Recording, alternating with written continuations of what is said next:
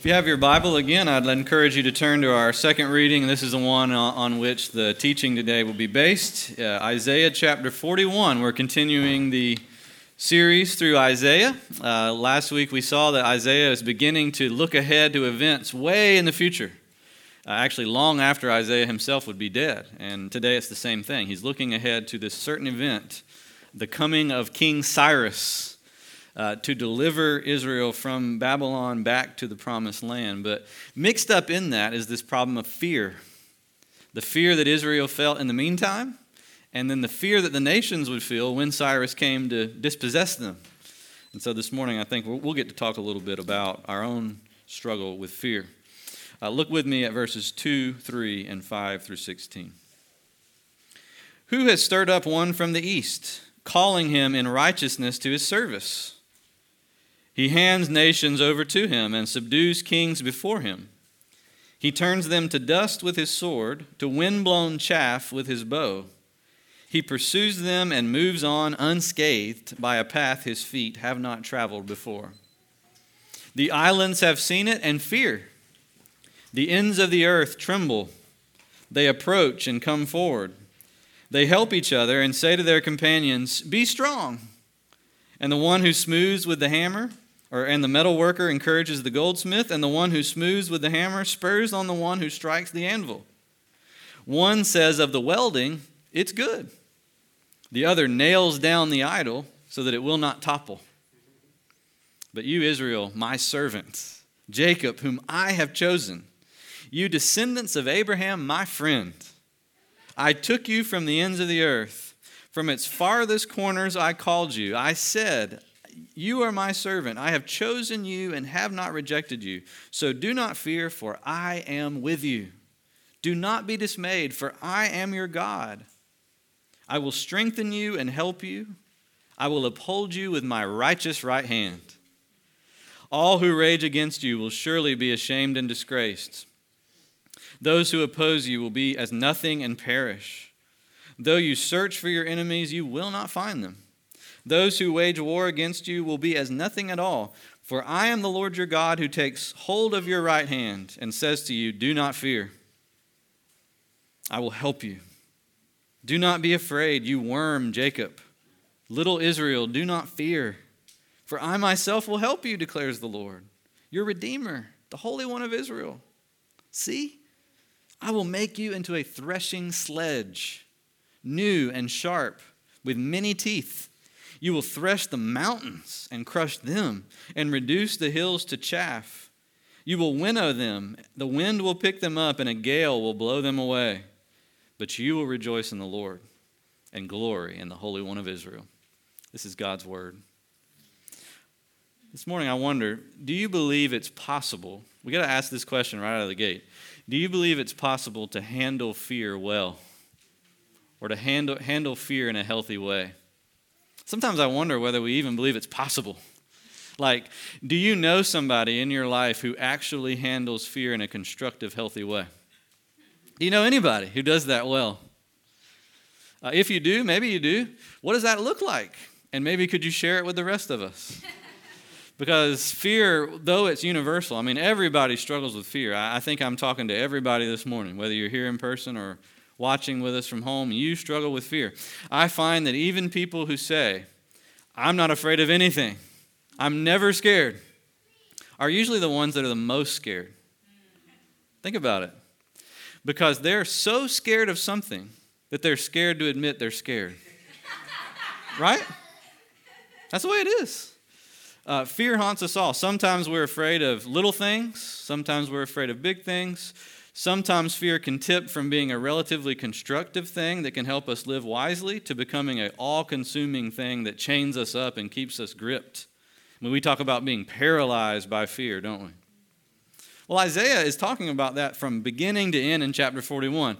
He's foretelling a future event. He's preparing Israel for a moment when they will feel afraid and all the nations around them will feel afraid.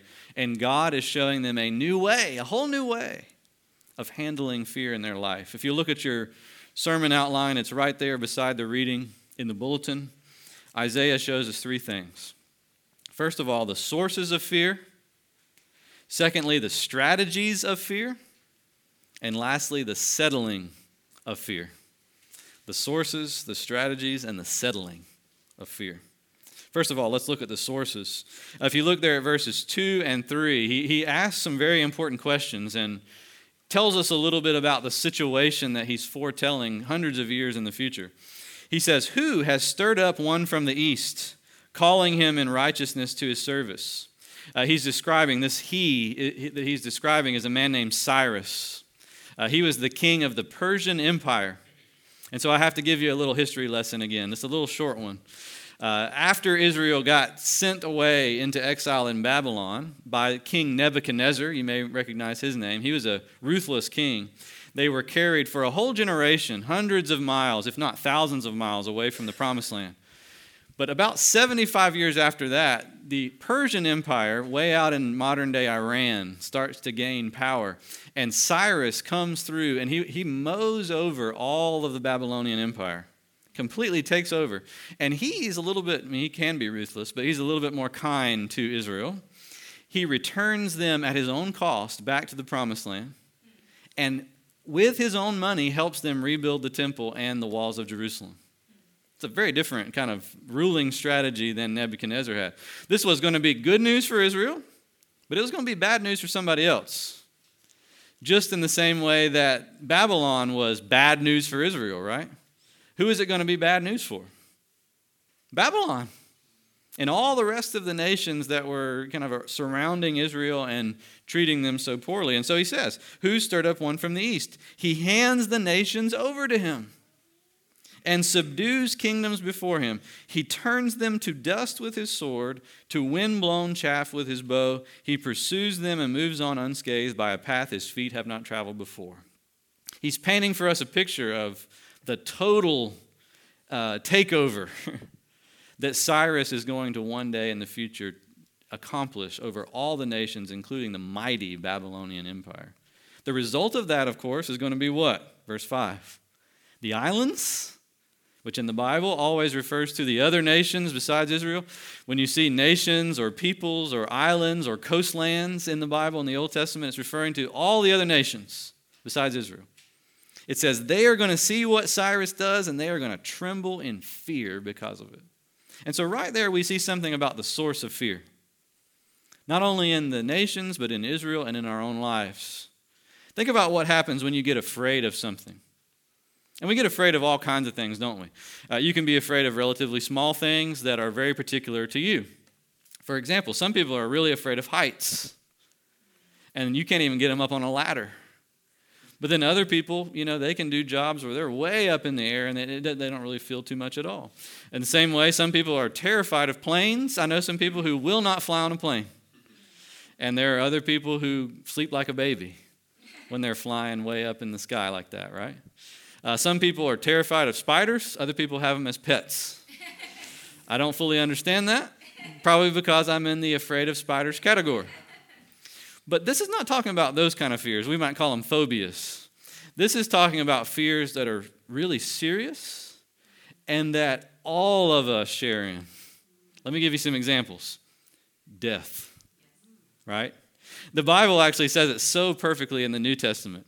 Human beings are held all their lives long, it says, into slavery by fear of death. That's a universal one. Uh, people don't have a phobia of death. Well, we don't talk about that way because why? We all got it. From the beginning of life to the end, especially uh, the later we get in our lives, death can actually become a controlling principle where we're doing all these things or not doing all these things in order to try to avoid what we're afraid of. Other things like that, rejection. That's a fear that everybody shares in. Sickness, physical harm, uh, financial dire straits, you know, when we get into financial trouble, everybody's afraid of that, being strapped and not having the basic things that you need or being able to provide those basic things to your family. That, that's the kind of stuff he's talking about here. War, terrorism, I mean, these are the big capital F fears and when Isaiah announces Cyrus to come, he knows that even though that's going to be good news for one nation, Israel, it's going to be bad news for others. And there are many things in life like that. Many different things in life. At the end of the day, y'all, it's just true. We got to admit it. The Bible admits it. We live in a dangerous world. We live in a world of danger, a world of risk, a world of tragedy, a world of death, a world of fear. Right? But we got to ask another question What is going on in your heart? What is going on in my heart when that fear turns from just being a basic knee jerk reaction that causes us to be wise, which is a good thing, to becoming a shackle that holds us in its grip and forces us into lifelong slavery. What's happening? The clue is there in one word in verse 2 Who? you see it? Who has stirred up this one from the east, Cyrus? This is the key right here. Uh, what is the answer, by the way, to that who question? God. You know, I didn't read verse 4 because it's kind of a repetition, but I regretted not putting it in the bulletin after I'd made the decision because it gives you the answer in verse 4. Who has done this and who has carried it through? Verse 4 calling forth the generations from the beginning. I, the Lord, it says. With the first of them and with the last, I am He. I'm the who. Here's what's happening, I find in my heart whenever fear turns from being just a, I need to be more careful because that's really dangerous, to I'm being controlled and I don't know what to do because fear is just stalking me and I just don't know what to do and I'm paralyzed. I fail to answer the who question appropriately. When I don't understand that God is at the helm of the world, in the good things and in the bad things, those things that are bad not only warn me, not only give me some instruction on how to navigate through life, but they actually begin to control me and to overwhelm me. Because there's no trust, right? If I don't know who's at the helm of the world, then maybe no one's at the helm of the world. Maybe I'm at the helm of the world. Maybe Satan is at the helm of the world. I don't know who's at the helm of the world. Maybe those that are in charge of the government are at the helm of the world. I don't know who is.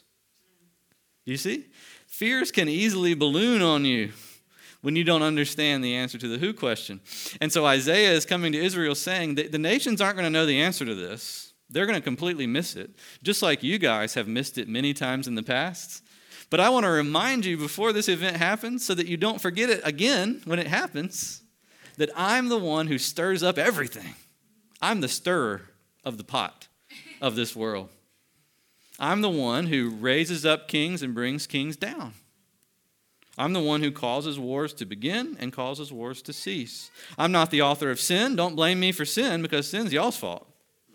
But I'm still very much firmly in control of this world. And you need to know that if you're going to learn how to trust me even through danger and even through trouble. You see what he's saying? I mean, think about the difference. I mean, the difference here is like the difference between jumping on a city bus or on a school bus, kids which you know the driver. The driver has got a uniform on. Uh, he or she is official, and they're being held accountable, versus riding with somebody who picked you up because you were hitchhiking. Right? How do you feel in one versus the other? You may have a pretty bad school bus driver, maybe, but you feel a lot more safe probably when you're in that yellow school bus with Polk County School Board or McKeel Academy or whatever it has on the side than you do in the random guy that just happened to respond to this, right? Isaiah saying the nations are going to be terrified because they still believe, just like you have falsely believed Israel in the past, they believe that they're hitchhikers in this world. That they're just being driven around by some random chance things that no one is in control of. Maybe they're the ones that they think they're in control of it. They don't realize they're under the safe keeping of an official driver, of an official captain with a uniform and all. God the Lord, the Holy One of Israel, the one who rules over the world. Do you see that in your own heart? Think about it. I mean, I really want you to think this morning about your own heart. What is that area of your life, maybe areas, where you're being overwhelmed by fear? Is it your kids? Is it your job? Is it your finances? Is it your physical health? Is it COVID? Is it wars and rumors of wars and all the stuff that you hear on the news? What is it? Can you look kind of like with spiritual x ray glasses down into your heart a little bit this morning? Just a little, get a little touch of what it really is going on in there. That perhaps when the who question is asked, you do not have an answer to it. Or even if you do have an answer, it's not the answer that God wants you to have. Now, this gives us a clue as to why fear is such an important thing to talk about, right? Because fear ultimately can be good, it can be a sin. It's a sin in the way we're describing it. When it's a sin, it's a sin because it is a denial of God, just like every other sin is. Right? God cares, God cares that you're overly afraid. Why? Because it's a window into how you're not relating to Him well. You're not loving Him the way you're called to. I'm not loving Him the way I'm called to when I'm afraid like this. And plus, if you, that doesn't convince you, think about this. You can't love other people very well, can you, when you're gripped by fear? I mean, it's just a, a normal thing in my life that when I'm, when I'm driven by fear, I, I just look past other people. Why? Because I'm looking at myself. I'm looking at my circumstances and what I can do to help fix my circumstances, and I'm worried about as if I'm the driver of the universe, as if I'm the driver of my own life. You have got to have a really good answer to the who question. This is the reason why you can't say, hey, I'm a Christian, I'm a simple Christian. I just believe just simply just Jesus and Nothing else. I don't need all that theology stuff. I don't need all those parts of the Bible that are obscure. I don't need all that. I'm just simple. I believe in Jesus and I try to keep the Ten Commandments. It doesn't work that way, actually. Do you realize Isaiah is preparing Israel for an event that was hundreds of years in the future by teaching them theology? What does that mean? That means you need it too. You, you need it. If God said it in the Bible, you need it. Now, that doesn't mean you're going to get it all. That doesn't mean you're going to, even a whole lifetime, if all you did was study the Bible, you'd miss some things because there's just too much in there. And we don't always get it anyway, even though we're reading it. but if it's in the Bible, we need to endeavor to know it. We need to endeavor to try to get it into our, not only our minds, but our hearts. Because when tragedy strikes, the who question is going to come oozing out of you. And it's either going to be God or it's going to be something else. That's the first thing. That's the source of fear. I hope you see it this morning. The second thing, the strategies of fear. The strategies of fear. Have you ever watched a scary movie? I hate scary movies. I, it's like my least favorite kind of movie, but unfortunately, a few times in my life, I've had to endure them. Because I always figure, why do I pay someone or spend my time to have them scare me? This doesn't make sense to me, but some people like it. Uh, but the ones I've seen, the same scene happens every time. Something scary is about to happen. We know it. The music gets real dark, intense. Things, the lighting gets darker. The shots get real creepy and kind of behind the bushes and shaking a little bit or whatever, you know, kind of moving back and forth. And yet, the main character, what does he or she do? Every time. Uh, instead of running away from the scary house, they run up the stairs, down the creepy hallway, right? Uh, instead of going out of the woods, they run deeper into the woods. Instead of away from the cave, they go in the cave. I mean, I don't understand these people, but it happens every single time. Isaiah is saying the nations, just like Israel at times, just like us at times, are just like that. When we get scared, our strategy amounts to the main character in a horror movie. Instead of actually running in a direction that's going to relieve us of fear, we run in all these other directions that actually are just going to compound our fears. They're just going to make it worse. Look at what it says there in verse 5. When the islands see it and when they are afraid, they will tremble. The ends of the earth will tremble. Then what will they do? Listen. They approach and come forward, right? Doesn't that sound just like the, the characters in the, in the scary movies? They approach and come forward towards the danger, towards what's scary. They help each other and say to their companions, Be strong, right? So they, they take refuge in empty words Be strong. Hang in there. It's going to be okay. Don't worry, be happy. And then what do they do? Verse 7 The metal worker encourages the goldsmith, the one who smooths with the hammer spurs on the one who strikes the anvil. One says of the welding work, it's good. And then another one nails down the idol so it doesn't topple. Here, this is the way we as human beings handle our fears. We take refuge in empty words and empty idols. That's what we do, isn't it? You say, Well, I have never fashioned an idol of gold and nailed it to the ground. Hold on in a minute and I'll tell you you have. Right? Hold on, I'm going to tell you you have. But notice they were literally doing that back then. When Cyrus came, God was foretelling that the nations were going to multiply their worship of their fake gods. And we know they're fake because they had to nail them down so that they wouldn't fall over. And the ridiculousness of that, which Isaiah loves to point out, he does it many times throughout his book. The ridiculousness, the ridiculousness of that is really, really hard to miss, isn't it? like someone running up the stairs and down the creepy hallway right into the arms of the creepy guy. Empty words cannot solve the problem of fear. You can say, be strong all day, but what happens if you're not actually strong? You can say, it's going to be all right all day, but what, what if it's not all right?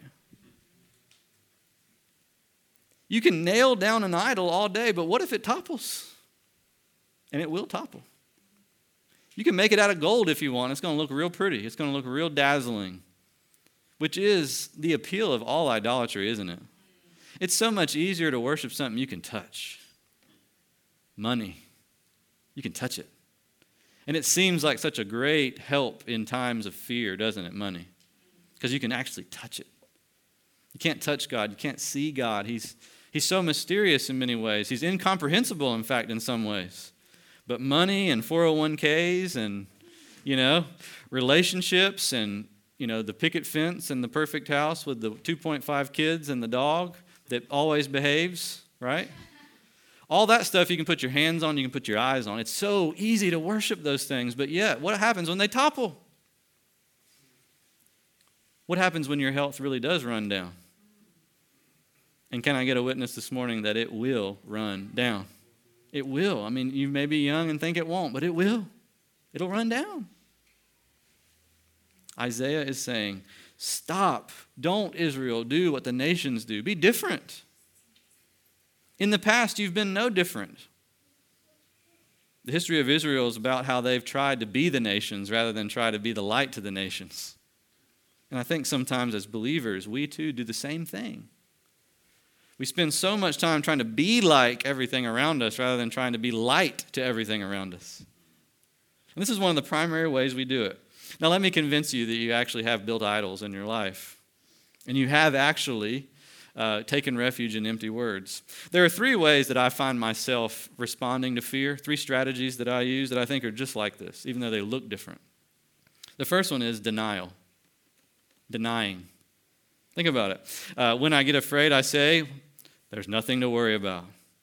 There's nothing to be afraid.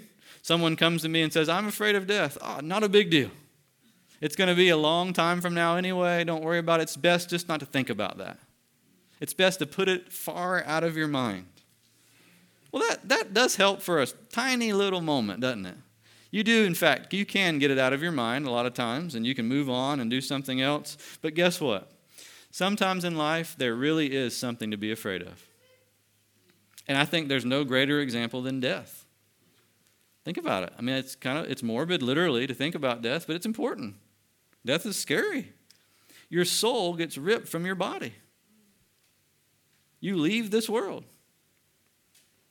You go somewhere else that you don't know anybody, at least personally, that has gone there and come back, right? Except Jesus, right? That you can interview about what's on the other side. That's scary. Even more scary is who you will see after you die and whether or not you will be prepared to see that one that you will see after you die. Death is really scary. It is, it is definitely not a good strategy that I normally use to just deny, deny, deny, say there's nothing to worry about, there's nothing to be afraid of. When I'm not denying, I defend and I get defensive. This is my second strategy. I say, you know what? I'm going to work hard and I'm going to do everything I can do to avoid all the risks and dangers here.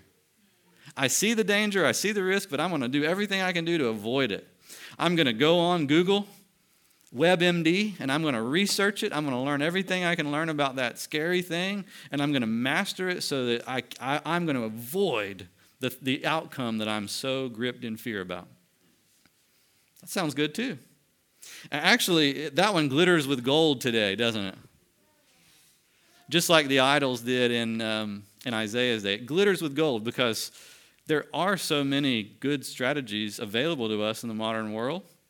There, there is so much knowledge available to us in the modern world, isn't there? So you actually can make a dent a little bit into some things by doing this. But guess what? Let me tell you this.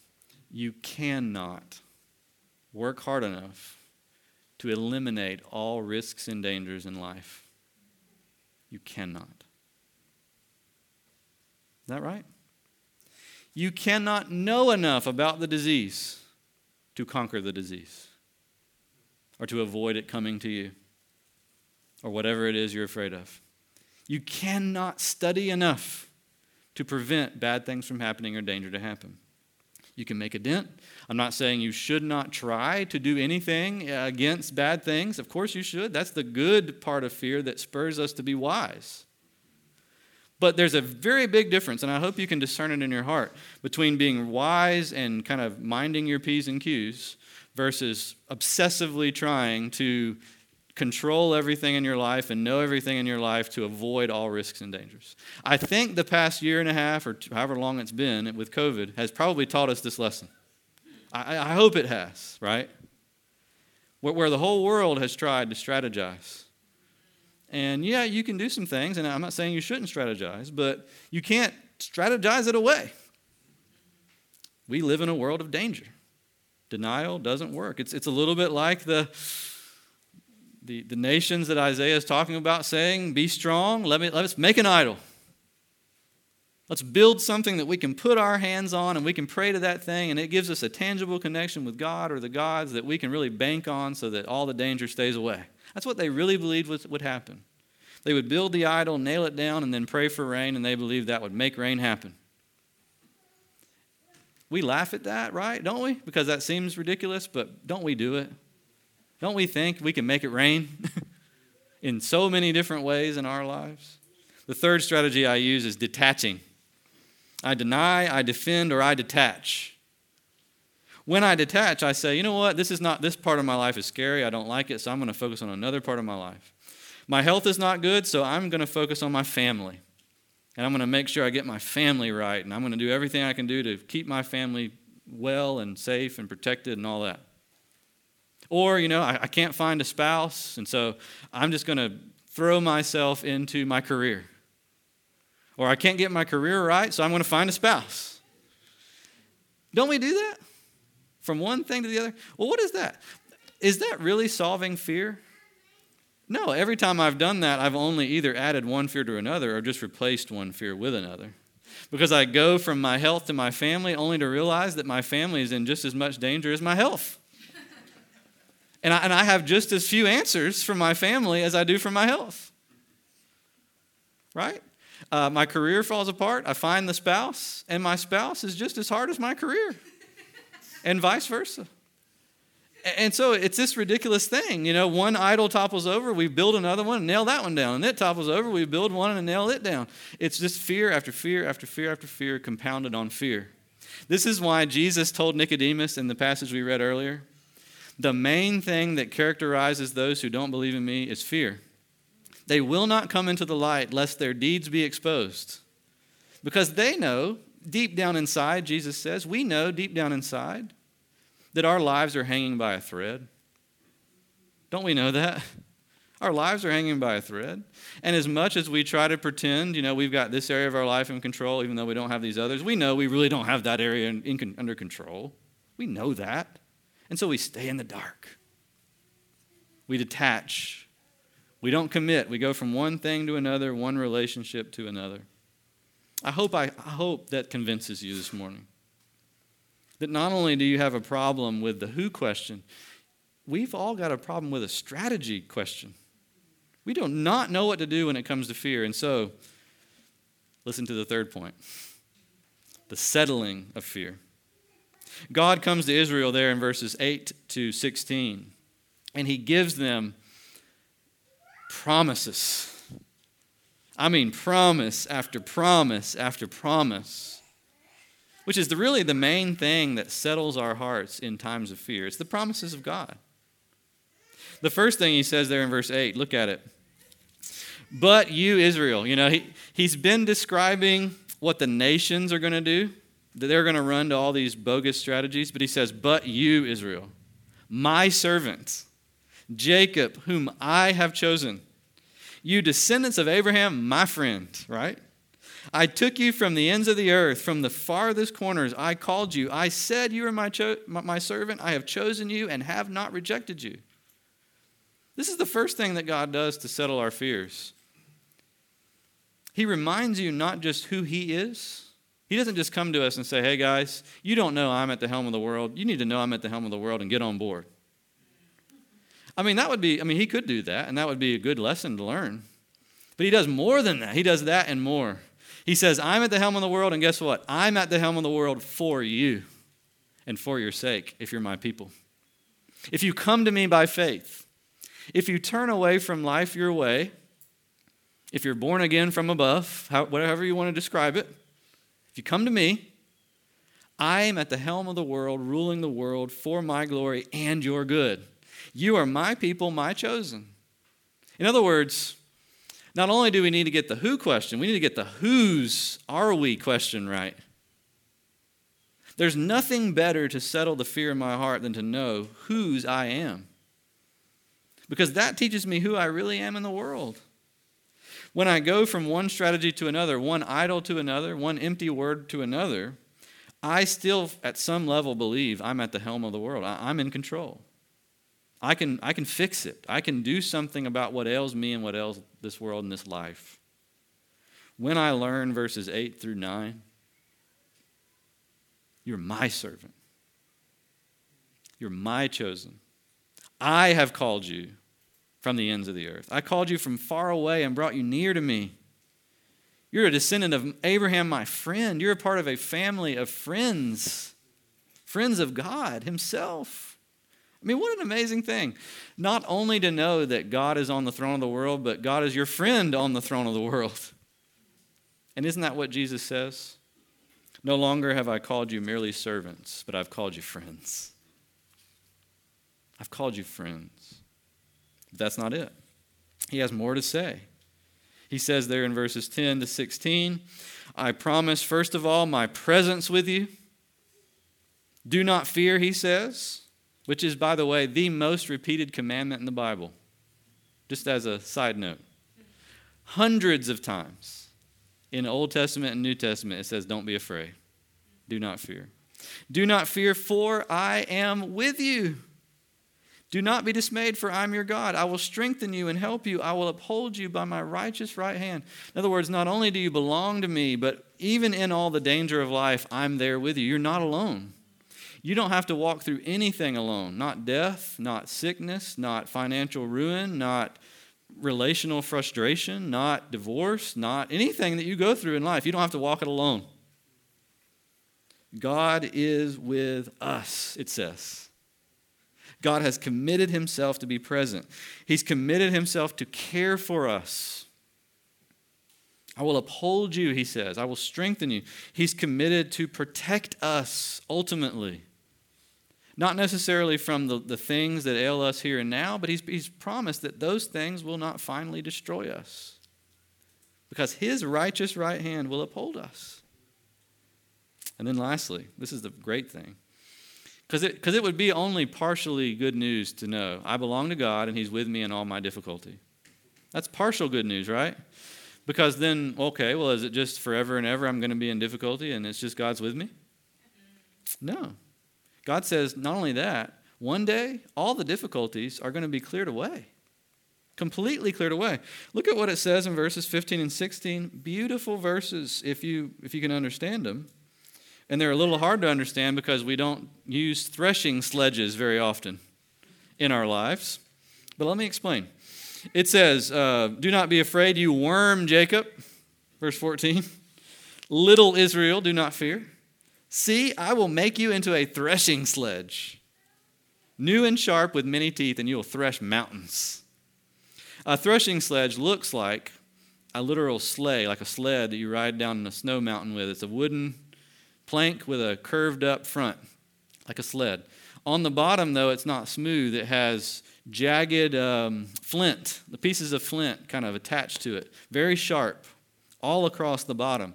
They would take it and drag it behind horses and, and oxen over the grain because it would come through and cut the husk away from the kernel. And that would make it easier to winnow, which is another word he uses, which is, you know, taking the, the grain that's already been separated and throwing it in the air. And when you throw it in the air, the grain falls down because it's heavy, and the husk or the chaff blows away because it's light. But first, you got to have a heavy duty, sharp threshing sledge. New. You can't use last year's threshing sledge. You got to have a new one with sharper bottom so that when you go over it, it will separate out what couldn't be separated very easily by hand. Notice, a threshing sledge and a worm basically does the same thing. right? Uh, if you get worms in your grain, what do they do? They eat the husk off to get to the kernel. They separate the kernel from the husk. It's just a worm works at about, well, a worm's pace. and uh, a worm, you know, is very small and can only cover a little small section of the farm. And as they dehusk it, they also destroy it by eating the grain. God says, You're my people, and you're all messed up. You're all kinds of messed up. You're trying to do a job that you not only can't do, but even in your attempts to do it, you destroy it. And that's the way we are against the problem of fear. Not only can't we do it, but when we try to do it, we make it worse. And God says, I'm going to take you worms and I'm going to turn you into threshing sledges. And you're going to thresh not just grain, you're going to thresh mountains. You're going to thresh hills. You're going to thresh the nations. They're going to be no more one day, but you're going to be left rejoicing in the Lord and glorying in the Holy One of Israel. This is the very thing that Paul means in Romans chapter 16 when he says, Fear not. One day, very soon, Satan will be crushed under your feet. Same promise, right? It's the same thing that he's saying. If you belong to Christ, not only do you have, not only do you have you, that, that you are his and you have a new identity, which is so, so important. You have a new identity as being a part of his family of friends like Abraham. Not only do you have God with you to care for you and protect you in this dangerous world, not only do you have Him there to uh, console you with His promises every day of your life, but guess what you also have? A future promise that one day all the things that scare you now will be no more. All the tears that you cry now in fear will be cried no more. They will be under your feet, crushed, because you share in the victory of Jesus and His resurrection. Now, if you can sincerely take all that in and bring it into your heart and still be afraid in a all-controlling, life-controlling way, you need to think about it again and again and again and again. Every situation where fear comes up and rears its head, you need to think about it. You need to go back to Isaiah 41 or other places in the Bible where God assures you there's this beautiful uh, scene uh, in closing. There's a beautiful scene in The Pilgrim's Progress where a Christian gets locked up in Doubting Castle. Have you ever been locked up in Doubting Castle? Yeah, I have. I know that place pretty well. And every day in Doubting Castle, giant despair came and just beat Christian over the head with a big old club. Have you ever been beat with that club? Giant despair? I have. It says in the book, this is beautiful. It says eventually, as day after day, he's sitting there just stewing in his doubts, head aching because just the night before, giant despair just clubbed him again. Christian looks down and notices, glimmering in his inside coat pocket, a little golden key. And he remembered that when he first became a Christian, he had been given that key, but he didn't know what it was for. And he took it out, and on the key it said, Key Promise. It was the key called Promise. And he said, I wonder, I wonder if this has anything to do with where I'm at now. He tries it in the chains that bind him, it unlocks. He's able to escape. Not only Doubting Castle, but he's able to escape the grip of giant despair. He's able to escape the slavery to fear Why? Because he didn't just hear the promises of God, he used them.